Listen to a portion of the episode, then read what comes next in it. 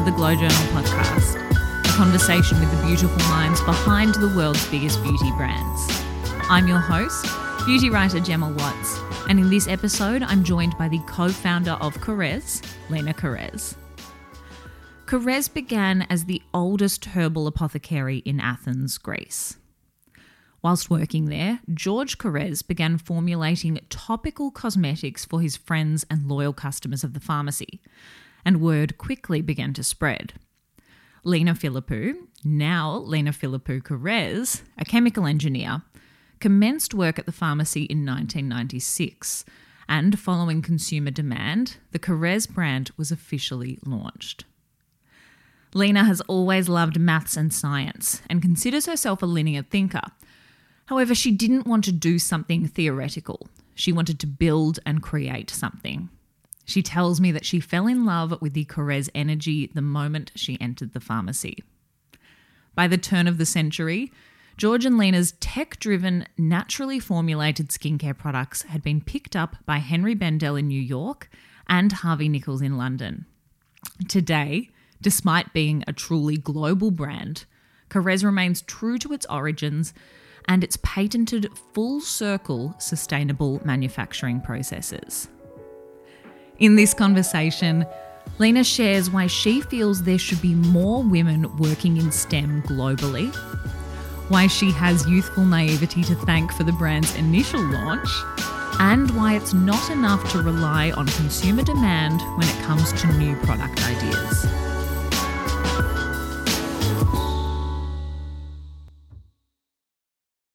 So I understand that skin and more specifically science have always been part of your life. So I would love to go back to the very beginning. What is your very earliest memory of beauty? You already know that.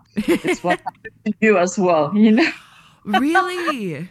Yes, because when we're children, you know, and you're running around the beach, we were we are living in Greece, but we were also crazy about going to the beach every day. We were counting, you know, how many times we go and all that. And it was hard for our mother to hunt us down, really, to sit us down and put sunscreen on us. Mm. So before she managed to do that, you know, like you know, you get a sunburn at some point, you're crying, it's painful, and then your mother or your grandmother, she will open the refrigerator and she will take the Greek yogurt from there, the one that we eat, and she would splash it on your back, and that saves your life. And that's how we got the idea also of creating our after sun products, because that is my very first memory, and I'm not the only one here. That's a collective memory of yeah. all Greeks and probably also visitors, you know well, for context for everyone listening, I think most of them are aware that I'm very, very onto it with my sunscreen. But I was just telling Lena that my first real encounter with her brand was uh, in Greece with some of the After Sun products when I had a lapse of judgment and she saved my life. so, bit of history there. To the right place, you know, mm. we've done it many times. Mm. So you are a qualified chemical engineer, but when you were younger, what did you think that you might be when you grew up? Did you always have that interest in science? Uh, good question. Well, um, I did have a love for math, mm-hmm. uh, especially, and all the sciences. I loved them, and my prof- my teachers, my professors was were telling me that I'm very, you know, a linear thinker, problem solver, that sort of, you know, of you know way of thinking. So at some point but i didn't want to do something theoretical. I didn't want to become a professor or do theoretical research. I wanted to be able to to do to build something you know to mm. have something that is that you can put it in practice. So that's how i realized and i you know studied talked to different people try to do some you know coaching amateur coaching of course and i understood that i have to go to engineering because this is more applied so then, you know, as a chemical engineer, it seems like I can build many beautiful stuff if I if I do that. So that's how I went in there. But I loved sciences, yes. And uh, I have to say that you know, being in the U.S. for a long time now, 20 years I'm coming here. In Europe and in Greece specifically, I don't think we have so much, you know, fear or we don't think sciences are so overwhelming for girls mm-hmm. and for me to see that around the world there is a lot of such you know feeling or concern it is a big thing of my personality, and I love to advocate for science for women because I believe women are built, our minds are more complex, and we are built and we are more equipped to do a, a deeper dive in science than men really mm. and that's, that's a fact it's not it's not a prejudice so yeah girls should do it I'm going to look into what the stats are here in Australia because we don't have anywhere near as many women in STEM as as we probably should. Because I do, I think people find it intimidating. Mm, exactly, exactly. Same in the States. I really don't know why. It shouldn't be like that at all. I think we are talented for sciences mm. And we're practic- practical also. Women are very practical mm. and there's no, and creative. So honestly, you have everything, all the elements that can give you a beautiful, you know, path if you master the sciences. Mm. So, my understanding of the brand is that it began as the oldest herbal apothecary in Greece back in the 80s, and your now husband, a pharmacist, was a part of that. What can yes. you tell me about that time? What is the very early history of the business? Oh, it was a magical time. And of course, we were very young, and that mm. helps because you have absolute, you know, lack of fear and you don't sit down and calculate everything that can go wrong. You just jump on it and you kind of need it, you know, to start entrepreneurship uh, or like a company of your own and stuff like that. The pharmacy was very unique. I I did an interview there in the pharmacy and I fell in love, although it was not exactly what I had studied, but I felt there was an energy there. People were making stuff. There was a, a fantastic laboratory in the pharmacy. In the back of the pharmacy, they were doing a lot of herbal preparations. And the pharmacy has a tradition of herbal homeopathic remedies. We still make more than 3,000 herbal homeopathic remedies. Wow. So I just walked in there and I saw a huge love and respect and deep, deep knowledge of the herbal ingredients from the remedies. Mm. So I I loved what I saw there. And actually I joined before the company was founded. So we were working in the pharmacy and then out of, you know, a push and a kick and a demand from our customers, we said, okay, probably we need to do something bigger than the pharmacy. We need to create beauty products because people are asking for them. So that's how we started. People were coming there for the remedies, but they were so so loyal, so satisfied with the efficacy of the remedies we were doing that they started asking for more products. So Korres is a brand that before we did any beauty formulations, we were doing remedies. So we know those ingredients inside out, how they work in your body when you take them orally, and then from there, how you you use them at a, at a you know at an external local application formula like a beauty product. Mm. So that was 1996 that you officially launched it as a brand. Exactly. I would love to hear more about that time. What was the gap in the market that you were looking to fill? You obviously had this loyal customer base, but what do you think it was about your approach that was resonating with them? That is the $1 million question for me, really. oh, I really believe it because you you need to have a clear vision when you start a business mm-hmm. so that other people can join you also and you know kind of embark on that vision and for us we were lucky at that time because the gap was huge in the market 1996 um, you have to think that if if as a person like you wanted to have a more natural lifestyle you wanted to try natural products the options were extremely limited. And every natural product out there was number one simplistic. Mm-hmm. they were not talking about efficacy. They were not talking about clinical results none of that language. And number two really you had to make a sacrifice to use that product because they were smelling bad looking bad simplistic approach. So we said, okay, we have been in this pharmacy and we know the natural ingredients inside out.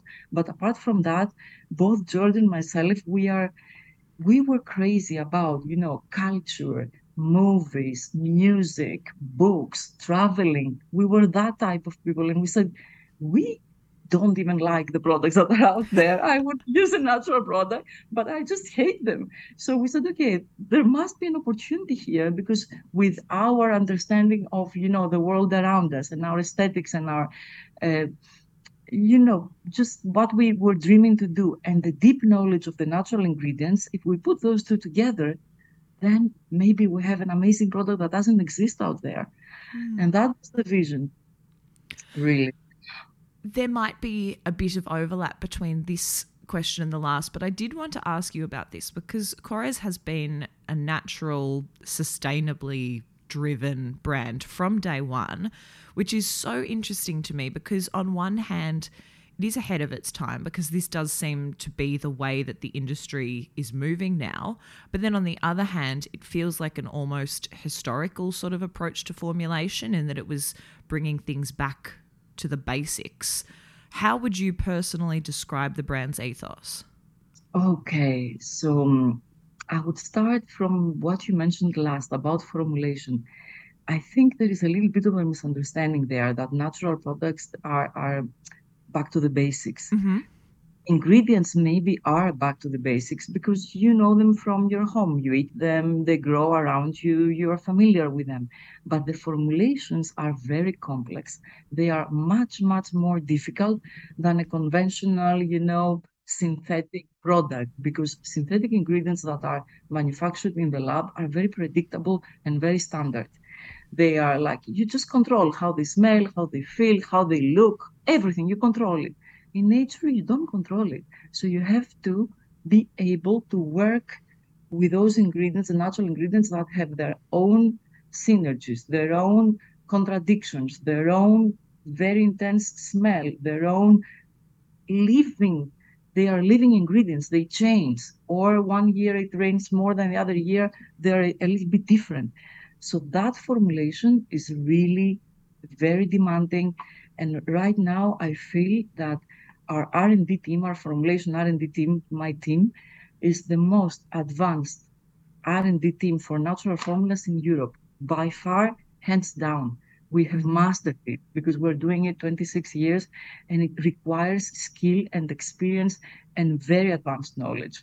Now, if I hire somebody from a company like, I don't know, a big multinational and they're doing like conventional products and I bring bring them to our lab will be useless day one you know they have to forget about all those easy ingredients like silicones mineral oil forget about all that that's another world so formulation wise it required a lot of science, a lot of expertise. It's not back to basics as a product. Now, the company ethos, I would say that I think I could describe everything we are doing with two words ownership and responsibility. I would feel very, very concerned and very, very uneasy selling a product that I have not made myself, or I don't know exactly what we put inside, exactly the process that we followed, exactly where did we source our ingredients, and all of that. So we have decided, and that's not the, the, the smartest choice financially, but we have decided really to be a vertical integrated organization. Mm. And our ethos is described by, by that principle. We want to own what we're doing and be 1000% sure we're giving an amazing quality and efficacious product to the consumers. We start from you know the soil lab where we grow our plants the farmers. We know them by name. They're friends now more than a thousand families. We bring those ingredients in house in our facility and we do the extraction. So we own the quality of the raw material. Then we do formulation. We did we do the studying of the product production in house and at the end even the recycle lab is in house so there is nothing about this product that we don't really own and know very well. Because many of the brands out there you know you can find really good formulas from a third party manufacturer you put your name it's your brand you can sell it. But how much do you know about it? That would make me as a scientist very uneasy. Mm. so this is our ethos as a brand. We can guarantee the product that we put out there I'm going to come back to that vertical approach because I think there is so much in that that is worth spending time on. But you've given me a good segue because I did want to ask about the challenges that you experienced in the early days, particularly around formulation, because the brand does really hero these Greek staple ingredients like olive oil, Greek yogurt. I imagine that presented a few challenges though, because it's one thing to be using these beautiful, fresh ingredients, but then to go ahead and make them shelf stable, to make them something that you can ship all over the world is another thing entirely. You're so right. You're so right. Well, I will confess something. The love and hate ingredient, the ingredient that we all, you know, love, but also deeply hate is Greek yogurt because Greek yogurt is a life culture. It contains yeah. more than 4,000 living organisms, living bacteria, good bacteria that, you know, they're living, they're interacting. Mm. So, how do you go about it? And uh, that was the biggest challenge that we ever, ever faced as a formulation team. Honestly, it took us many, many years. We started from that idea we were discussing in the beginning my God, your Greek yogurt can save your life if you have a sunburn. So how did then not anybody think about it? Why don't we find, you know, an after sun with Greek yogurt out there? And then we say, okay, that's a great idea. We can do that. We go to the lab, and what follows is three years of disaster, of trying to formulate, and nothing was stable. We, it was completely impossible.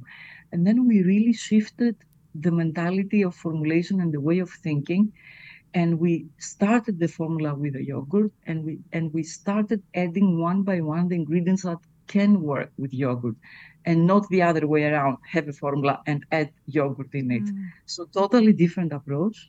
And at the end of the day we were we were able to preserve that product really mimicking what is happening in our stomach when we eat the yogurt. In our stomach those bacteria are alive but they are deactivated by the organic acids that exist in our stomach and they help us digest. So those organic acids are one of the best choice of food grade preservatives that are used also in the beauty industry. And we used these exact ones to control the bacteria in the formulation. So there could not be a more natural and nature mimicking way of preserving a product like that. And that's what we did. And when it comes to shipping around the world, I, w- I really want to say this loud for, for your viewers and your your listeners to be safe, to be to feel safe that every product out there, natural, synthetic, whatever it is, we all follow the same protocols when testing about preservatives. Mm-hmm. So you should never assume that a natural product is less stable. Man, no, we have to do the exact same. If it's is it more difficult for us to do it? Yes, a hundred times more. But we have to do the same thing. Otherwise, you don't ship. You do it at home. You use it on your own, and you're done. You know, mm. it's so just as stable, but it takes about three times as much work behind the scenes. After we mastered yogurt, and actually, funny trivia, we are the only brand globally that since 2003 until now, nobody else formulates with real edible Greek yogurt. That is, and I don't think they will really. It is, it is very hard. But once we mastered that, we learned a lot, and then the, the ingredients that followed, like olive oil, which is mm-hmm. again not very easy, but everything else we had a lot more knowledge to understand how we should approach it. Well, I can't imagine anyone else will be using Greek yogurt having heard that. If they were thinking about it, they'd probably be like, oh, no, we're gonna... they were thinking about it, they will just stop doing it now. Might file this one under a little bit too hard. mm. The very first product that you launched back in 1996 was the Wild Rose 24 hour brightening cream. I have a few questions about this. Firstly, why was it this specific product that you officially launched the skincare range with? Everything happens because the customers demand it. Yep. So, new story here. In the pharmacy, we had a lot of really handmade formulations that we were keeping in the refrigerator. And, you know, they had a very short life cycle. We also had some amazing ingredients that you know we knew from the pharmacy, and some of them in their purest form. And one of them was the wild rose oil, so the the, the Rosa Canina um, extract uh, from the stems and the seeds and all of that. So it's an oil that comes from when you press those parts of the Rosa Canina. So the wild rose uh, oil was the most popular little pure ingredient in the pharmacy. We used to put it in a small glass, you know, vial with a roller ball. And then mm. people were buying it and were using it on their face. And it used to really efficiently get rid of any skin scars, skin marks, pigmentation, discoloration very high content of vitamin C, very rich in linoleic and linolenic acid, the essential fatty acids. So very, very intense healing and reparative power. So that little vial was the best-selling active in the pharmacy. Mm-hmm. So because of that, we thought, okay, this needs to be the, the basis of our first moisturizer that people are asking for. And that's how the Wild Wildrose 24 hour moisturizer was born using that very same active ingredient that made, you know, was so popular in the pharmacy. Wow. So this product is still a part of the range today, 26 years later. What do you think it is about your approach to product formulation that has allowed for such staying power, staying both relevant and true to the brand's roots that have been in place for decades now? It's a difficult balance to strike, but you've absolutely perfected it. I love this question really. And uh, when you do, like I've done product innovation all my life, it's mm. something that you sleep and wake up with in your mind. What does make a product? What is it that makes a product a love product, an iconic product, a live forever product, something that people want in their lives? What is it that makes a product iconic? So there are a few things there. To begin with, I think it has to do with product truth. And this product definitely had a fantastic ingredient, a fantastic, you know, story, heritage story in the pharmacy, and the truth of, you know, the product really working and delivering what it was made for. That's one part of it. But having said that, in terms of formulation, the formulation has not stayed the same for 26 years because it would be totally, you know, irrelevant right now. Mm. And the same goes for every iconic product you know out there. For example, um, Estee Lauder Advanced Night Repair. That's, That's the a, first thing that popped into my head.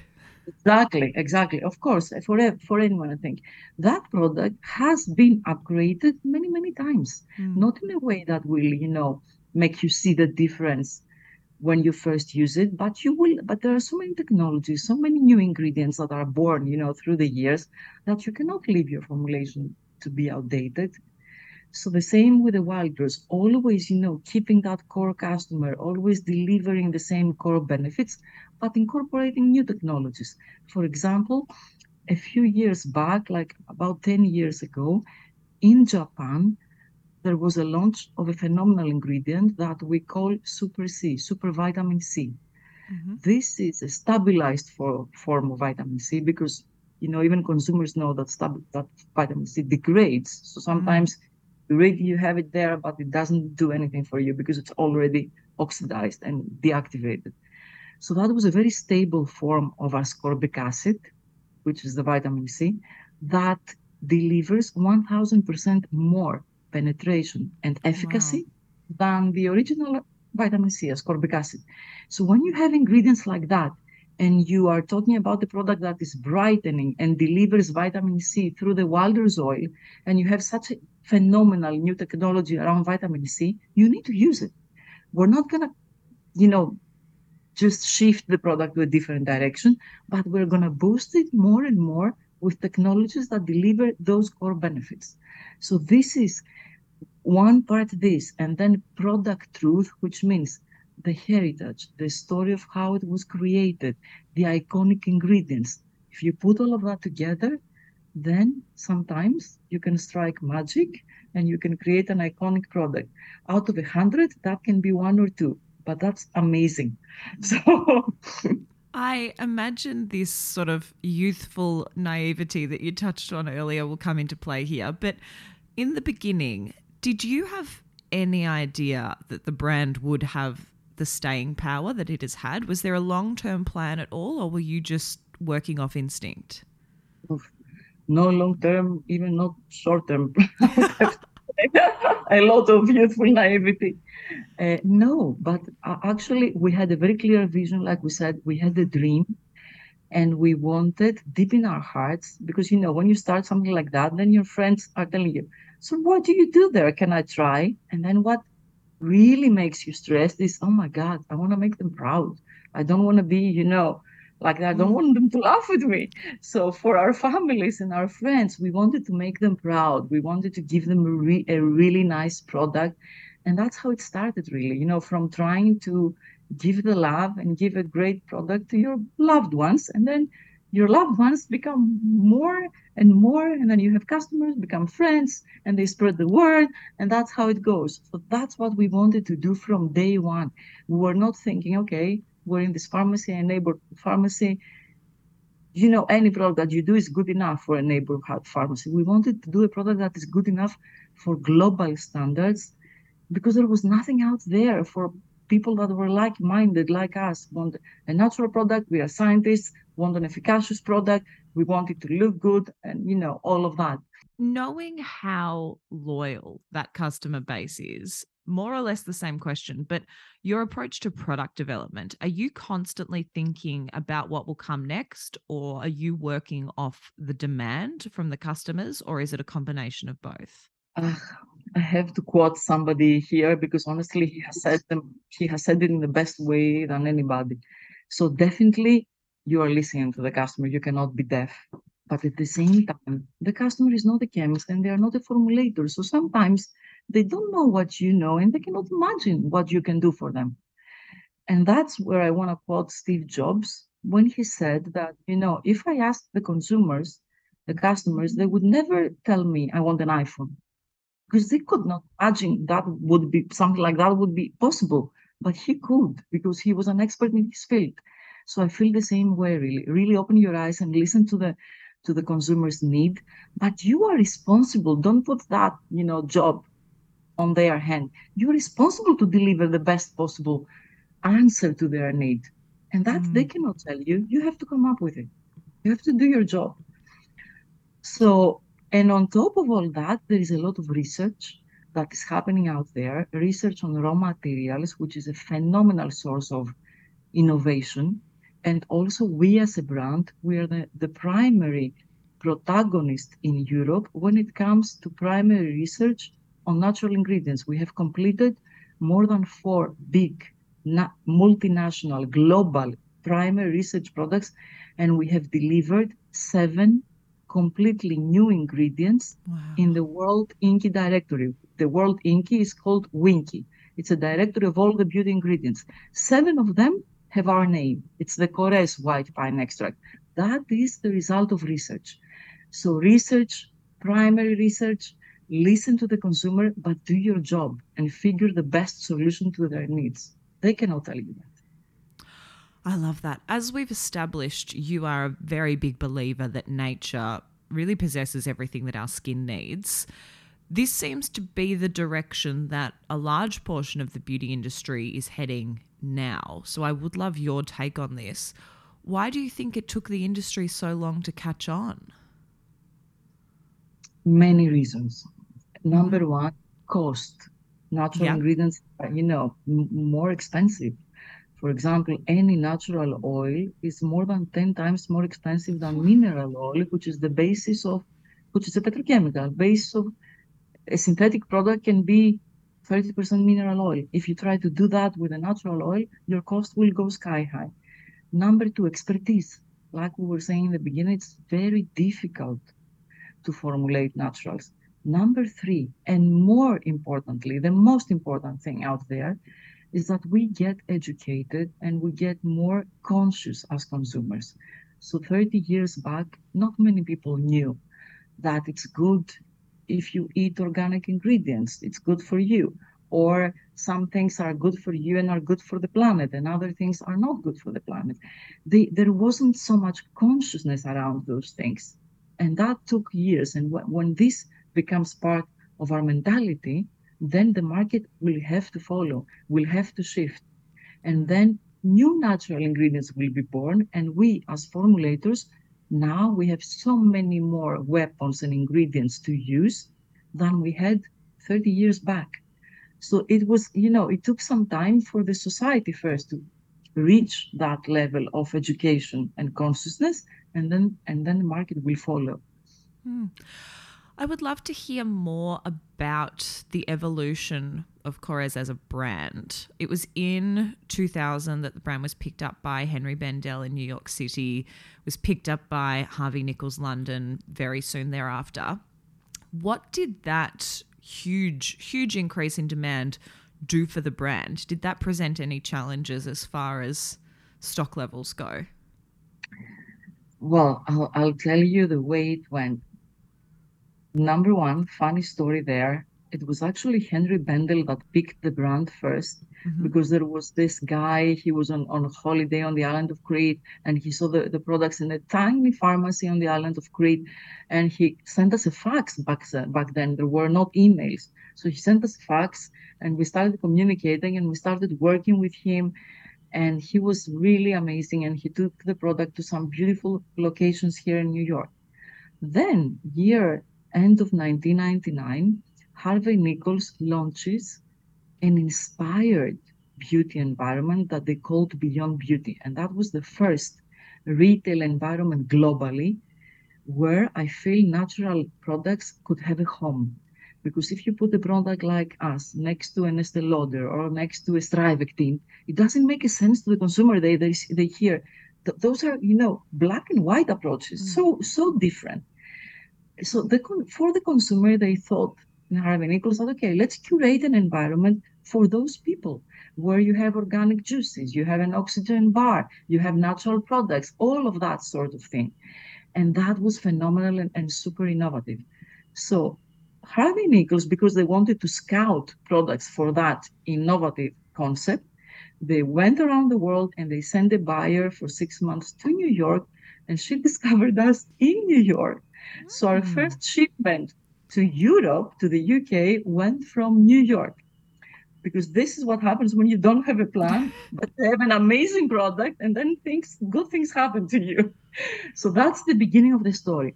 And what this did for us is a domino effect and we realized sooner than later that the world is not so big.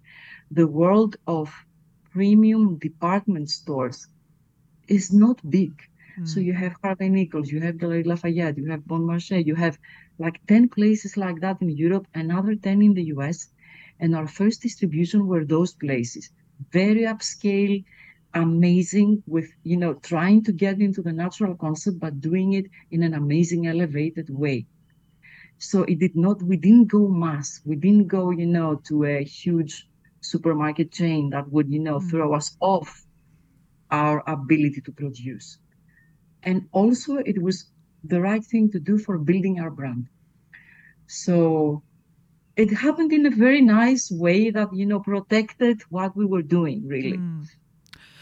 It was in 2003 that you invested in your own research and development team, as we've established the hardest working team there is, and built your own manufacturing facility. And it was from there that you really created that trademarked full circle manufacturing process. Now, we touched on this earlier, but I think it's worth spending a bit more time on. What can you tell me about that full circle process? Yes, the full circle process is really what we stand for, why we are different in this world and what the consumer can expect from us and how they can engage with us. There is a whole, this is a truly sustainable model, and it took us 26 years to build it. Mm-hmm. And it's a, because it is a universe of network, partnerships, people that work together, equipment, know how, all of that take years to put together and have a vertical process, which we call our full circle because it is a full circle. And there are amazing things that are happening in that full circle. Like we said earlier, first you start from the raw material, the, the, the plants. We have a network of 1,000 farming families that work with us and give us the most amazing quality of ingredients, all organically cultivated, all in the best soils of Greece, all in the best places you, where you get the best quality of those powerful ingredients. Then you have the extraction lab. So we bring those ingredients in house, and the extraction process is a little full circle on its own because we take the plant, we use it in the facility, we put natural solvents, we extract the active molecules, and the extraction, simply put, is like you make a tea at home at huge industrial scale. You put your tea, your herb, your herbs with water, that is your solvent. You heat it, you don't have to boil it because then you kill the actives. You heat it to 60, 70 degrees maximum Celsius, I'm sorry. And then what you drink contains the actives, but also you have some leftovers. The leftovers are those particle of, particles of the plant, which we, in our huge industrial scale, we take those leftovers and we send them back to the farmers to be used wow. as fertilizer for the next year harvest. That's a beautiful full circle there. Yeah. And we take those active molecules, we go to the molecular lab, we study them, we study how they interact with our skin cells, what exactly they can do for us. Then we go to formulation lab, we create our beautiful formulas. Packaging lab, design lab, design sustainable packaging. We produce, and when you are done with your product and you're willing to bring us your empties, we recycle in our own recycle lab. So from the soil to everything that happens in the facility, to then getting it back from the consumers, recycling and giving a little bit of a of a token of appreciation back to the consumer as a gift. Wow. So it is a full circle, really, in reality. I see why that took such a long time to establish because these are not exactly. processes that come to fruition overnight. Of course. And a lot of investment also, you know, and, and, and the know how and the people, all that. Wow. 2006 saw the launch of Korres Color. What led to that launch? What made you want to extend the range beyond skincare and into makeup? Yeah, and I'm, I'm even yet not decided if you know we should do that or not. However, we did it because again, people wanted also makeup, but honestly, we did it in order to be able to bring powerful ingredients that we were using in our skincare into the next step. Mm-hmm. So, because everybody uses makeup, so you know, you have to complete that, you know, good that you're doing on your skin. So having the Wildrose moisturizer and then completing that range with the Wildrose foundation or then black pine foundation, like that's what we wanted to do. We didn't care so much about, you know, 100 colors in, eye, in eyeshadows, but we wanted to use our heritage skincare ingredients into the skincare items in makeup. So that sense. was the goal behind it. And I think people loved it and it makes sense. Mm. Today, the brand is stocked globally, including here in Australia at Mecca. What have been some of the differences that you have noticed in, say, the shopping habits from country to country, and in turn, the way that people from different regions are approaching beauty? Yes. Well, yes, there are differences for sure. I mean, I will speak mostly about Europe and the US because these are our two bigger markets that sure. I feel I know better. Uh, so in Europe, it's definitely a more conservative market, and uh, people are more, I would say, a little bit balanced in their choices, and they don't go crazy overnight about a new trend. Mm-hmm. Uh, they take time to read, to kind of, you know, understand and then they jump in a new trend usually not as pioneers but probably later on. In the us i am a little bit scared of what's happening because number one i see people 20 years old 25 years old going crazy about you know the most efficient anti-aging products which is not the best thing to do really because your skin needs to follow a natural you need you need to follow what your skin need is and don't you know overload it with ingredients that it does not need because then when you need them they won't help you. Uh, because there is such a thing as you know habit in our skin or you know h- how you work with your skin. So that is a bit for me off. And also that you know one day we're talking about let's say any kind of crazy trend and then the next day everybody's doing it but how did you have the time to look into it? So i think here it's more about you know the moment and not so much about the education. In europe it is more about you know the education and getting in the process and getting to understand to understand what that's a huge difference. And then in a place in, in China, for example, is again a different game. Everything is influencer driven or they call they they call them KOLs those you know people that are you know have an influence power the consumers there completely identify with those people wow. they think of them as their friends and they will follow anything they say that's already three very different mm-hmm. approaches i think australia is really closer to europe it's yes. more it's not a it's it's more of a of a of you know of, of a balanced education driven i think market. And people just because also they are more um, they're closer to nature they tend to you know navigate towards natural ingredients read a little bit more educate themselves and all of that. So yes it is a big world in terms of you know different attitude of or different consumer behaviors. And it's exciting really. It's fascinating it's interesting that you've mentioned social media there because I think um, that might it's a nice lead into my next question. You've been part of the beauty industry for over 26 years now. Over say the last 5 to 10 years, what are some of the biggest changes that you have seen within the beauty industry? Well, the, I, I don't know if I want to speak about social media because those things everybody knows. I mean, and we're like, across it.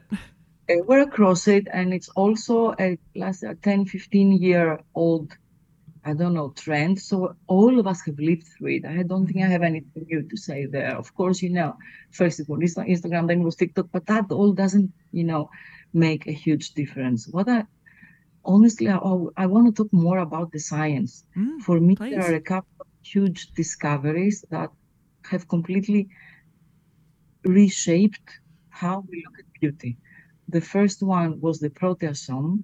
The proteasome is the recycle bin, like the recycle bin you have on your computer, the recycle bin of our skin. Where do all the toxins go? Where do all that bad stuff goes? They go into the proteasome. And what happens there? Proteasome breaks them down and creates new healthy proteins for the skin. Wow.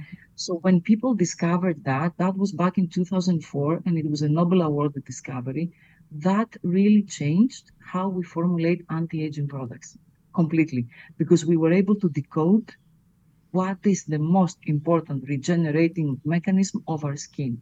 That for me is is a, the discovery of the millennia and then most more recently we have the microbiome.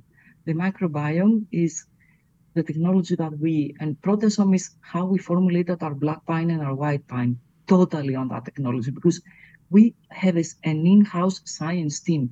I know this is the biggest thing out there in science. The microbiome is a different type of equally huge discovery, and that has to do with the health aspects of the skin, not the anti-aging, but how, for example, so many people now, and even more and more people suffer from sensitivity, discomfort, itchiness, um, rosacea, eczema, acne, all of that is some type of imbalance of disturbance in our skin. And the microbiome is the explanation behind it. So again, science was able to decode why some skins are, you know, imbalanced and disturbed and how we can, can we help the mm. skin rebalance. So in our yogurt line, we have made I don't know if it's the first, but it's definitely one of the very serious and core lines that are clinically proven to rebalance the microbiome. And when we say sensitive skin, we don't need, need that is a product that contains only three ingredients. So yes, it won't harm you, but it will also help you. It will help you rebalance the microbiome because your microbiome will be disturbed because every day we go out there, there is pollution, there is, you know, uh, air conditioning, there is allergens, there is toxins, there is smoke. All of that will disturb us. So you have to do something about it. So the proteasome and the microbiome, I want to look at it from those are the two biggest platforms in the 30 years I've been in the beauty industry, and they will keep innovating. I don't care so much about, you know, social media will change. For me, the principles do not change. Mm. Back in the day, it was the printed magazines. Then it became more digital. Then it became more socially driven. But the principle is the same. You create engagement. You you create, you know, brand awareness, you bring consumers in. That's the principle. Now, the vehicle that you do it may change, but I don't think that's the most important thing. Hmm. Those, say, discoveries in mind, what changes do you think we can expect to see from the beauty industry over the next few years? Uh, all, all the discoveries will be around those two big platforms, and not mm-hmm. only in beauty, more importantly, also in medicine. Mm. Uh, this is, for example, they are they are now uh, studying uh, medicine for Alzheimer uh, based on the proteasome because Alzheimer wow. is is caused by damaged toxin proteins. So if you can activate the proteasome to repair those proteins, you can cure a disease that has such a source, a cause. These are very serious wow. things, and they have multiple miraculous effects in our in our whole body, not only our skin. So there will be a lot that we will see in the coming years, and I don't know what's what's next because a big discovery like this happens maybe every decade or every two decades. It's not every year. Wow. Lena, my final question. What is next for Korres? Well, there is something coming up right now that I would love to talk about. We are launching a new website and we will launch first here in the US because we're crazy about it. And together with the website will be a phenomenal loyalty, like, you know, loyalty program, like mm-hmm. rewarding program. We call it Love Rewarded. And for me, that's so important because what we want to do with this website and the loyalty is really be very interactive and bring the full circle to life.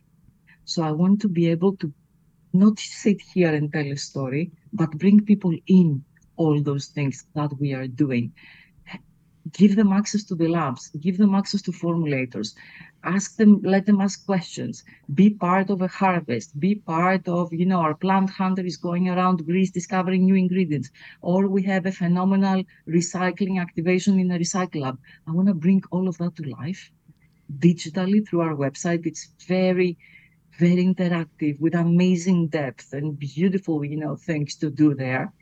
And at the same time, we have in the last three months, we opened a store in New York City because that will be the place where we physically bring to life as much as we can.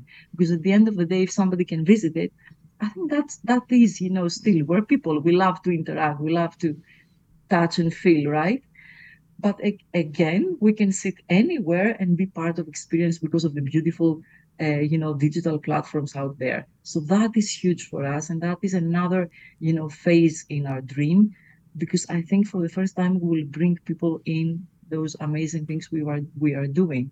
And many people want to know where does this plant come from or how do you recycle? And as brands we have the responsibility and the obligation to give them that access. So i am really dreaming of it. I think it will be amazing. That was Lena Korres, co founder of Korres, which you can find on Instagram at Korres and at Korres.athens. To read more, you can visit glowjournal.com. And for more beauty news, you can find me on Instagram at gemkwatts or at glow.journal. If you liked this episode, please do not forget to subscribe, rate, review, and share so other beauty and business lovers can find us. I'm Gemma Watts. You've been listening to the Glow Journal podcast, and thank you for joining me.